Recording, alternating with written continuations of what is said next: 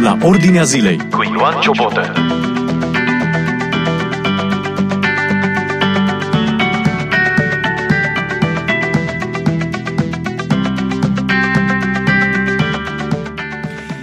V-am găsit în emisiunea la Ordinea Zilei de astăzi. Uh, Vorbim despre eșecuri. Ce înseamnă un eșec? Ce să fac atunci când experimentez un eșec? Începând de la eșecuri, eu știu uh, cum este cazul acum. Rusia se pare că are un eșec în Ucraina, în războiul din Ucraina.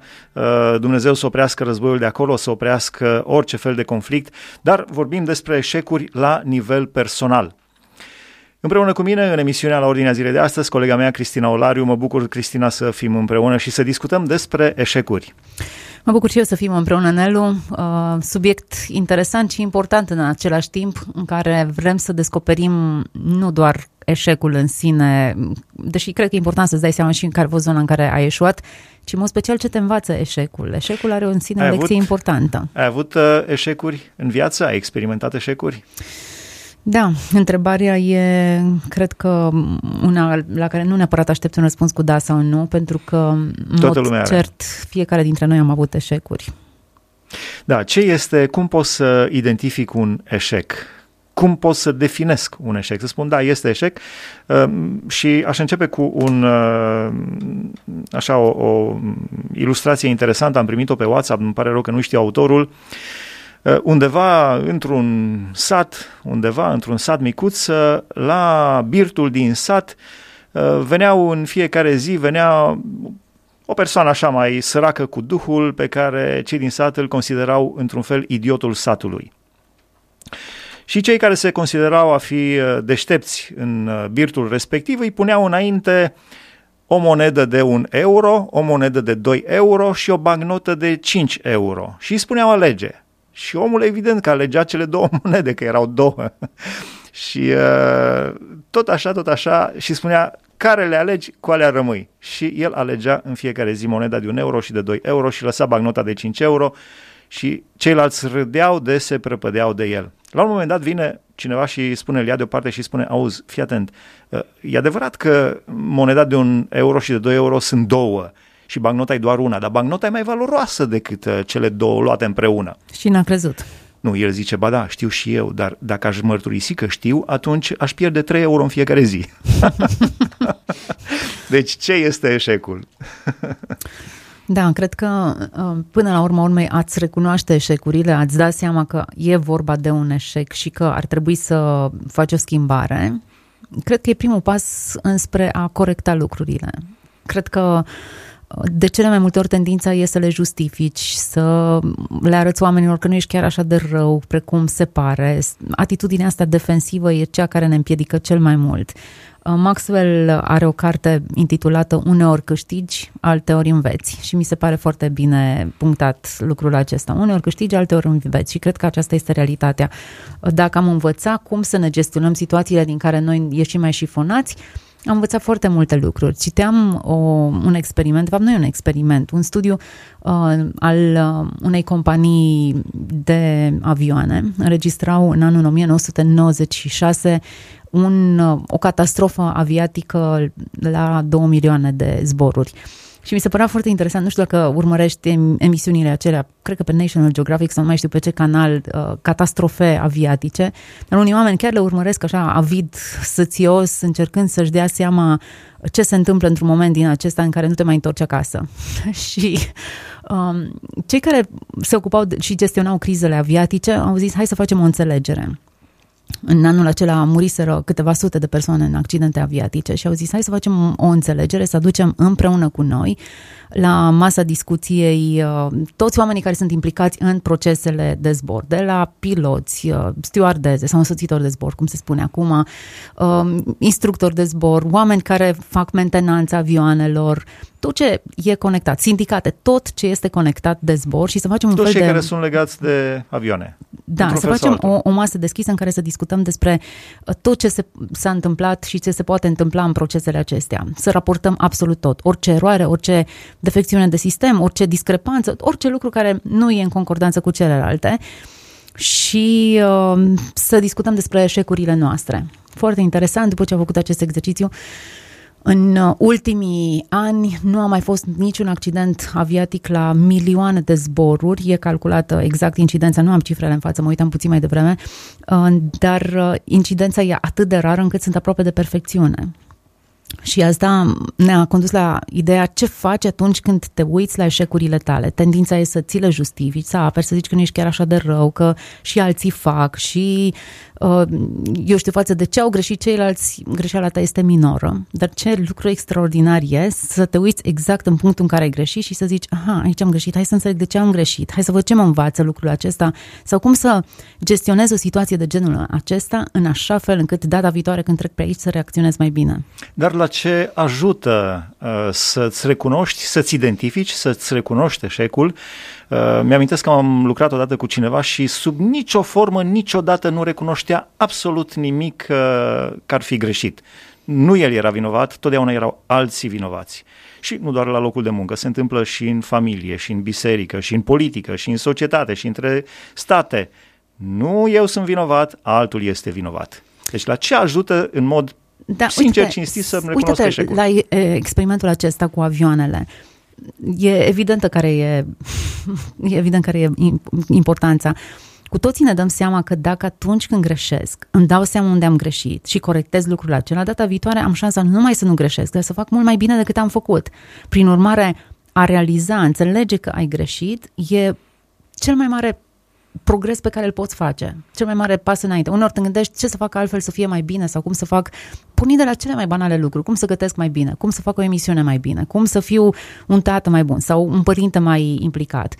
Dacă în răspunsul la întrebarea aceasta nu e neapărat ce să faci în plus, ci ce ar fi să înțelegi care sunt zonele în care n-ai făcut ceea ce trebuia, să înțelegi cu adevărat de ce ai reacționat în felul respectiv, pentru că atunci ai mari șanse să faci mult mai bine data viitoare. Probabil că foarte mulți sau uh, destul de mulți uh, au uh, sindromul uh, fostului meu coleg de pe vremuri, uh, care nu recunosc. Pur și simplu, da, sunt de acord cu ce spuneai tu, că ar fi un mare câștig și ar fi un mare beneficiu să-ți recunoști eșecurile, alții să-și recunoască eșecurile. Uh-huh. Dar uh, cum poți să motivezi pe cineva să în mod uh, practic, sincer, să recunoască, da, este eșecul meu personal, da, știi cum? este vina Dar mea nici personală. măcar să nu te gândești în felul acesta. Nu cred că e vorba de colegul tău. E vorba de mine și de tine. Totul pornește din grădina Edenului. Gândește-te cum ar fi arătat dialogul dintre Adam și Dumnezeu dacă atunci când Dumnezeu l-a chemat pe Adam și a zis unde ești, Adam, el ar fi spus, mă ascund pentru că am păcătuit, eu am greșit. Dacă n-ar fi fost Eva, pe cine ar fi dat vina Adam? În momentul de față, Adam a dat vina pe Eva, Eva pe șarpe, fiecare a justificat greșeala lui prin uh, a, a întoarce culpa pe partea celuilalt. Eu, eu nu știu, mi-e greu să-mi imaginez dialogul, dar de obicei Dumnezeu primește pocăința cuiva, oricât ar fi de gravă fapta unui om. David a ucis și a comis adulter și a fost iertat de Dumnezeu, nu pentru că a fost minim, minimalizată fapta lui, ci pentru că ori de câte ori a însemnat asumare și pocăință, Dumnezeu a venit cu iertare și cu soluții. Ce înseamnă maturitatea unui om care își acceptă eșecul și care transformă uh, o cădere într-o binecuvântare? Cum hmm. poți să ajungi la această maturitate? Pentru că este o maturitate. Știi ce mă gândesc, Nelu? Că pe noi ne-ar ajuta foarte mult să înțelegem ce mare avantaj e să ne asumăm greșelile. Dacă noi am înțelege lucrul acesta, am începe să folosim experiențele noastre mai degrabă decât să ne lăsăm copleșiți de ele. Mai degrabă decât să fii copleșit de sentimentul de vinovăție și de rușine, ce ar fi să-l folosești ca să plângi păcate. Chiar citeam recent lucrul acesta și mi s-a părut destul de interesant. Uh, faptul că uh, vina e cea care îți spune ai greșit și, vin, uh, și sentimentul de rușine îți spune tu ești greșeala. Și identificarea aceasta cu greșeala te face să cazi în disperare și să nu mai vezi nicio soluție categoric că suntem păcătoși care trebuie să ne pocăim de păcatele noastre și că avem nevoie de Harul lui Dumnezeu restaurator care ne face nu avem sfinți. Acesta e procesul pe care noi îl, îl trăim. Însă, dacă tu m-ai întrebat ce s-a întâmplat dacă ar recunoaște, ce s-a întâmplat dacă noi am învățat să ne tratăm greșelile fără să ne identificăm, eu știu, cu ele. Adică eu sunt copilul lui Dumnezeu care am greșit și am nevoie să mă pocăiesc, să-mi cer iertare și să învăț ceva din greșeala mea. Și atunci folosesc până și experiențele nefericite și căderile mele tot în beneficiul maturizării mele și a creșterii mele. Cred că aici trebuie să separăm apele și anume sunt eșecuri care sunt păcate deci care au uh, încărcătură morală uh, sau etică și înaintea lui Dumnezeu sunt păcate, sau sunt eșecuri care nu sunt păcate. Eu știu un eșec în afaceri sau un eșec când vrei să ajungi într-un anumit, într-o anumită poziție. Deci sunt eșecuri care sunt păcate și care nu sunt păcate. Cum crezi că trebuie abordate? Păcatele, clar, eșecurile care sunt păcate și păcat mi se pare chiar asta înseamnă eșec, adică uh, ratarea țintei. Când se trăgea cu săgeata la țintă uh, și greșeau cei care nu nimereau ținta, spunea eșec, adică ai ratat ținta. Din punct de vedere al păcatului. Deja ai găsit răspunsul la întrebarea ta. da. mai, mai intră și tu, mai vorbește și tu. Să... da. Dar uh, și sunt eșecuri care nu au încărcătură păcătoasă în ele. Deci cred că trebuie să faci față diferit uh, eșecurilor care sunt păcate și care nu sunt păcate. Cum vezi acest lucru? În general, eșecurile ne, ne fac să ne separăm, fie de ceilalți oameni față de care noi greșim sau fa- cu care ne-am comparat sau față de care am vrut să avem anumite standarde, uh, fie ne separă de Dumnezeu și Unii se separă de ei, ei înșiși. Unii intră în război cu ei înșiși când au câte un eșec. Da, dacă e vorba să citez un mare gânditor creștin, spunea păcatul îți creează abisuri interioare, niște cotloane prin care se strecoară și mi s-a părut foarte sugestivă imaginea aceasta. Categoric îți creează niște uh, tipare de gândire și niște, niște găuri interioare, hăuri interioare pe care nu ai cu ce să le umpli decât Dumnezeu le poate compensa și remedia. Știi ce îmi vine în minte acum când vorbești despre păcatul care îți creează abisuri și găuri interioare și hăuri interioare? Îmi vine în minte un verset din Apocalipsa, cred că versetul 6, ă, ă, din capitolul 6, în care vorbește despre niște făpturi vii care erau pline de ochi pe din afară și pe din lăuntru. Wow! Să ai ochii, ochii lui Dumnezeu în interior și să-ți analizezi interiorul prin ochii lui Dumnezeu. da. Da. Cred că atunci când suntem interesați, suntem curioși să învățăm din greșelile noastre, avem șansa să devenim mai buni. Cred că atunci când ne lăsăm copleșiți de sentimentul de, de rușine și de vinovăție și vrem să ascundem, să mușamalizăm, să cosmetizăm, exact ceea ce făcea Adam în grădina Edenului, e atitudinea pe care o practicăm noi în zilele. Gândește-te simplu la orice tip de relație, relația de cuplu. Dacă uh, oricare dintre parteneri greșește și își asumă lucrul acesta, relația se detensionează. Cele mai multe polemici nu sunt legate neapărat de greșeală, cât de asumare. De ce nu recunoști sau de ce nu înțelegi? Ori dacă noi din start am pornit cu mesajul acesta, am greșit, nu mi-am dat seama sau poate mi-am dat seama, am greșit pur și simplu, îmi pare rău, te rog iartă-mă și poate mai mult să reușesc să interiorizez și să, să mă evaluez de fapt de ce am ajuns în punctul ăsta, de ce greșesc în felul acesta, care e nevoia pe care nu o înțeleg, care e răspunsul pe care n-ar trebui sau pe care ar trebui să-l ofer.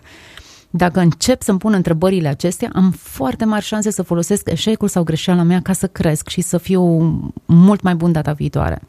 Da, spunea cineva, ideea mi amintesc, dacă vezi că este o groapă în fața ta și cazi în ea, se întâmplă că ai căzut într-o groapă. Dacă și data viitoare treci pe același drum și crezi că nu vei cădea în groapă și din nou cazi și și a treia oară deja ai prostie.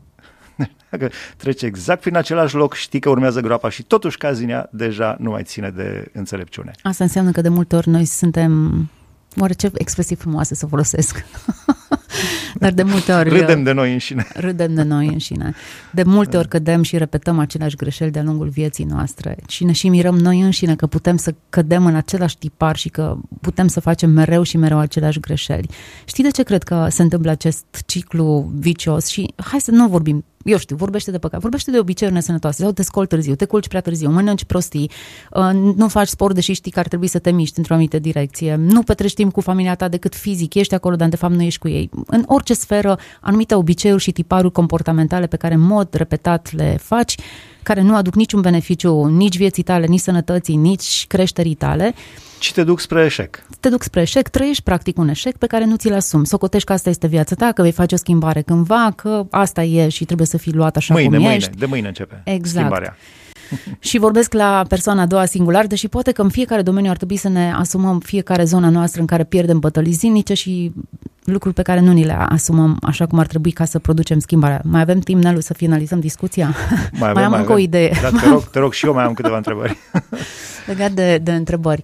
Cred că nu ne punem întrebările corecte. Peste 5 ani unde voi fi dacă trăiesc în același stil?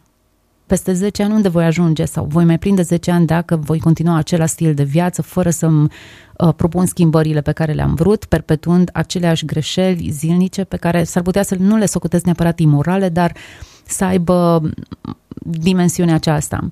Citeam o carte și mai vorbeam de lucrul acesta, mi s-a părut important. O carte intitulată Isus este întrebarea, nu răspunsul, ci întrebarea. Cartea pornește de la un studiu făcut pe Evanghelii și care spune că în Evanghelii sunt relatate 307 întrebări pe care Isus le-a adresat uh, oamenilor. Interesant, el se adresa oamenilor punând întrebări el care I-a era învățat prin răspunsul, întrebări. el Da. care știa toate răspunsurile, chiar în Ioan găsim un paragraf care spune Iisus n-avea trebuință să întrebe nimic pentru că știa ce e în inimile lor. Prin urmare, întrebările pe care le adresa, nu le adresa să-și strângă el informații pentru că le avea, ci ca să îi facă pe cei din audiența lor să se întrebe aceste Să lucruri și să gândească. găsească răspunsurile. Semn că uneori ai nevoie mai multe întrebări decât de răspunsuri și ai nevoie să te întrebi tu însuți de ce fac lucrul ăsta, de ce vorbesc așa, de ce reacționez așa, de ce mă supăr atât de repede, de ce vorbesc în felul în care o fac, de ce mă enervez în trafic? Sau eu știu alte lucruri, de ce, care este de fapt motivul pentru care eu fac ceea ce fac. Și ați pune întrebările așa cum trebuie, s-ar putea să te ajute să faci schimbări semnificative, nu doar în comportament, ci în gândire și în felul în care îți trăiești viața. Da, cred că e o, o, o problemă pe care noi ar trebui să ne o, ne o ridicăm atunci când avem un comportament greșit și perpetuăm în el, mai degrabă decât să găsim scuze. Toți fac la fel, așa e pe pământ, așa trebuie să trăim. Ce ar fi să încep să-mi pun întrebări sănătoase? De ce sunt aici? Ce pot să învăț din experiența asta? Cum, care e drumul spre ieșire? Dar, dincolo de eșec, cum poți să miroși eșecul, să-l, între ghilimele, așa, să-l simți, să-l adulmeci, să-l simți de la distanță, să simți că urmează un eșec și să nu treci pe acolo. Cum poți să fii prevăzător? Mm, greu de zis. Înainte de a fi eu șofer, când mergeam cu Ionica, el mi explica reguli de circulație și îmi spunea, vezi, Cristina, trebuie să conduci Pentru cine nu știe, preventiv. Ionic este soțul tău. Trebuie să conduci preventiv, îmi spunea el. Pe atunci nici nu îmi doream eu carnet și nu mă gândeam că voi ajunge șofer, dar mi-a rămas cumva întipărită ideea aceasta, că te uiți din timp pe trotuar să vezi dacă e vreun pieton care ar vrea să treacă în zona aia sau dacă e luminată trecerea de pieton sau dacă e un copil care se joacă pe marginea drumului și s-ar putea să țâșnească printre mașini. Și sunt anumite lucruri pe care, și semne pe care ai putea Sau când tu să le depășești iei. un autobuz și te aștepți să treacă cineva prin fața autobuzului, asta am învățat-o și eu la de mult. pe pielea proprie. Nu, Dar, nu, doamne ferește, n-am avut ideea niciodată e niciun că, accident. Uh, da, există un, un stil preventiv uh, pe care îl poți avea. Nu neapărat ăsta te scutește de toate greșelile. Uneori sunt riscuri pe care trebuie să ți le asumi. Uneori te angajezi în depășiri. Uneori uh, trebuie să pleci mai repede și să nu stă, adormi într-o intersecție. Dar, uh, da, a fi preventiv cred că e, se înscrie în sfera aceasta. Acum, pe partea de cum miros un eșec, prevenția poate să fie răspunsul, dar pe de altă parte să știi că răspunsul cel mai bun e analiza eșecului prin care am trecut. Acolo miroși un eșec. Dacă îți analizezi bine eșecul, ai șanse să nu-l mai repeți. Dacă ai trecut peste el și ți l-ai scuzat, și ai găsit circunstanțe atenuante, te vei mai întoarce în punctul acela până când ai curajul să-l confrunți și să spui așa nu se mai poate. La finalul emisiunii, ce părere ai, Cristina, pentru... Bună. Da, nu, nu știu întrebarea care urmează. Uh, pentru Dumnezeu, omul a fost un eșec? Cred că trebuie să-ți schimbi invitatul pentru răspunsul la întrebarea asta. e, e complicată întrebarea. Adică Dumnezeu comite eșecuri? Pentru că Dumnezeu l-a făcut pe om. Cu siguranță că întrebarea e cu dus întors. Dumnezeu avea soluția înainte de a greși. Omul știa că va greși, era o ocazie la scenă deschisă să descopere cum se comportă Dumnezeu în fața eșecului și cum îl abordează și cum recuperează. Să greșească poate oricine, să recupereze din greșeală nu poate oricine, să salveze nu poate oricine. Și lucrul acesta este descoperit pur și simplu pe, pe scenă deschisă. Din punctul acesta de vedere, categoric, omul nu este un eșec. Omul nu este, e o capodoperă în care se, des, se iese în evidență tot ce, ce este Dumnezeu, creativitatea lui, ingeniozitatea, macro și micro, dacă te uiți la un om, felul în care a fost conceput, biologic, psihologic, din toate resorturile, e un miracol, o capodoperă. Din punct de vedere al moralității eșuate, e o capodoperă, ceea ce, ce a făcut Dumnezeu când și-a dat fiul său la Hristos. moarte și l-a, l-a, l-a salvat pe om și l-a recuperat și l-a îndumnezeit și l-a, l-a îmbrăcat cu o nemurire, pur și simplu. E extraordinar. Din orice punct ai vedea, omul nu e un eșec. Da, și la final uh, ce începe în Geneza uh, și se pune într-un fel pe pauză în istoria acestei planete, apare din nou în Apocalipsa. Pomul vieții, râul vieții, grădina. Uh, Toate sunt recuperate. Da. Într-o formă perfectă. La final, aplicație practică pentru fiecare dintre noi. Cred că cei mai mulți oameni din Biblie, mari oameni ai lui Dumnezeu, au experimentat eșecul sau au fost zdrobiți. Domnul Isus Hristos însuși a fost zdrobit pentru fără de legile noastre. Dar cei mai mulți au experimentat eșecul. Uh, L-ai amintit pe David, care s-a raportat corect la eșecul lui păcătos. În cazul lui David a fost vorba despre păcat. Uh, deci care este aplicația practică? Chiar dacă mari oameni ai Bibliei au trecut prin eșec și probabil mulți dintre noi trecem sau vom trece, cum să ne raportăm, să ne păzim inima, să nu, uh, eșecul să nu ne distrugă? Pentru că toți trecem prin eșec și experimentăm diverse eșecuri. Dacă e vorba de păcat, e clar, asumare, pocăință, întoarcere spre Dumnezeu și Dumnezeu promite reabilitare 100%. E o promisiune pe care putem să contăm. Dacă sunt eșecuri legate de relațiile dintre noi, există un verset pe care îl socotesc cheie. Isus spunea, dacă îmi rămâneți în mine, veți aduce roadă, căci despărțiți de mine nu puteți face nimic fără mine eșuați în mod lamentabil, în viața voastră spirituală, în relațiile voastre, în slujirea voastră, în tot ce socotiți voi că ar avea succes pe pământul acesta, veți eșua lamentabil. Atunci, cea mai mare bătălie, din punctul meu de vedere și pentru mine personal, e cum să rămân conectată cu el, cum să rămân în el, cum nu cumva să las ceva să mă separe de el, pentru că oricum de capul meu nu mă descurc. Mă uit la lucrurile în care eșuez sau în care nu mă ridic la înălțimea așteptărilor, și cu cât sunt mai exigentă cu mine, cu atât îmi dau seama că singura soluție pentru mine este să rămân în Hristos și să las ca această relație dinamică să mă vitalizeze, să mă, să mă înnoiască, să mă vindece de tot ce înseamnă eșec și durere și să mă așeze pe traiectoria corectă. Cred că asta este soluția, să rămânem în Hristos. Nu o spiritualizăm lucrurile, dar pe orice plan, fie că e vorba de afaceri sau pe plan personal, a rămâne în el te face plin de viață. Da, și aș vrea să închei emisiunea, dar uh, cu aceste gânduri, să rămâi în Hristos, ca să rămâi plin de viață, dar totuși mi-a mai venit încă un aspect și anume când eșecul este cauzat în mod real de alții, de cei din jur. Uh, cum să mă raportez la eșecul respectiv? Când, fără să caut să mă disculp, uh, chiar nu am vină, ci eșecul a fost cauzat de cei din jur. Cum să te raportezi la un astfel de eșec? am imaginea unui copil uh, hai să nu dau nume, a unui copil care întotdeauna se bucura când greșea altul lângă el. În sfârșit e altul pedepsit și nu mai este el. Uh, când alții greșesc, parcă te simți așa ușurat, Doamne, bine că n-am făcut eu așa o prostie. Nu neapărat e atitudinea sănătoasă, dar cred că întrebarea ta viza mai degrabă când cineva greșește față de mine sau îmi lezează într-un fel sau altul drepturile e o invitație la a învăța iertarea, a învăța împăcarea, a învăța ce înseamnă să lupți pentru relație, nu pentru a-ți face dreptate ție. Și cred că aceasta este miza. Evident, fiecare eșec poartă în sine o lecție pe care trebuie să ne asumăm.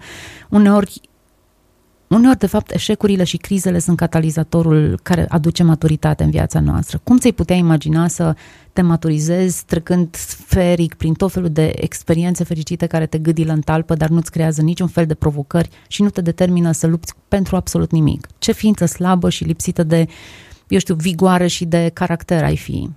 Până la urmă, eșecurile celorlalți nu sunt decât ocazii pentru noi să ne practicăm iertarea, bunătatea despre care vorbim. Dumnezeu să ne ajute, mulțumim frumos, rămâneți în Hristos, indiferent prin ce ați trece. A fost împreună cu mine în emisiunea la Ordinea Zilei, Cristina Olariu, am discutat despre eșec, ce să fac atunci când trec prin eșec sau experimentez un eșec, cu eșecul meu, ce să fac. Această emisiune o puteți urmări și pe podcast dacă stați la Ordinea Zilei podcast. Dumnezeu să vă binecuvânteze! Ați ascultat emisiunea La Ordinea Zilei cu Ioan Ciobotă.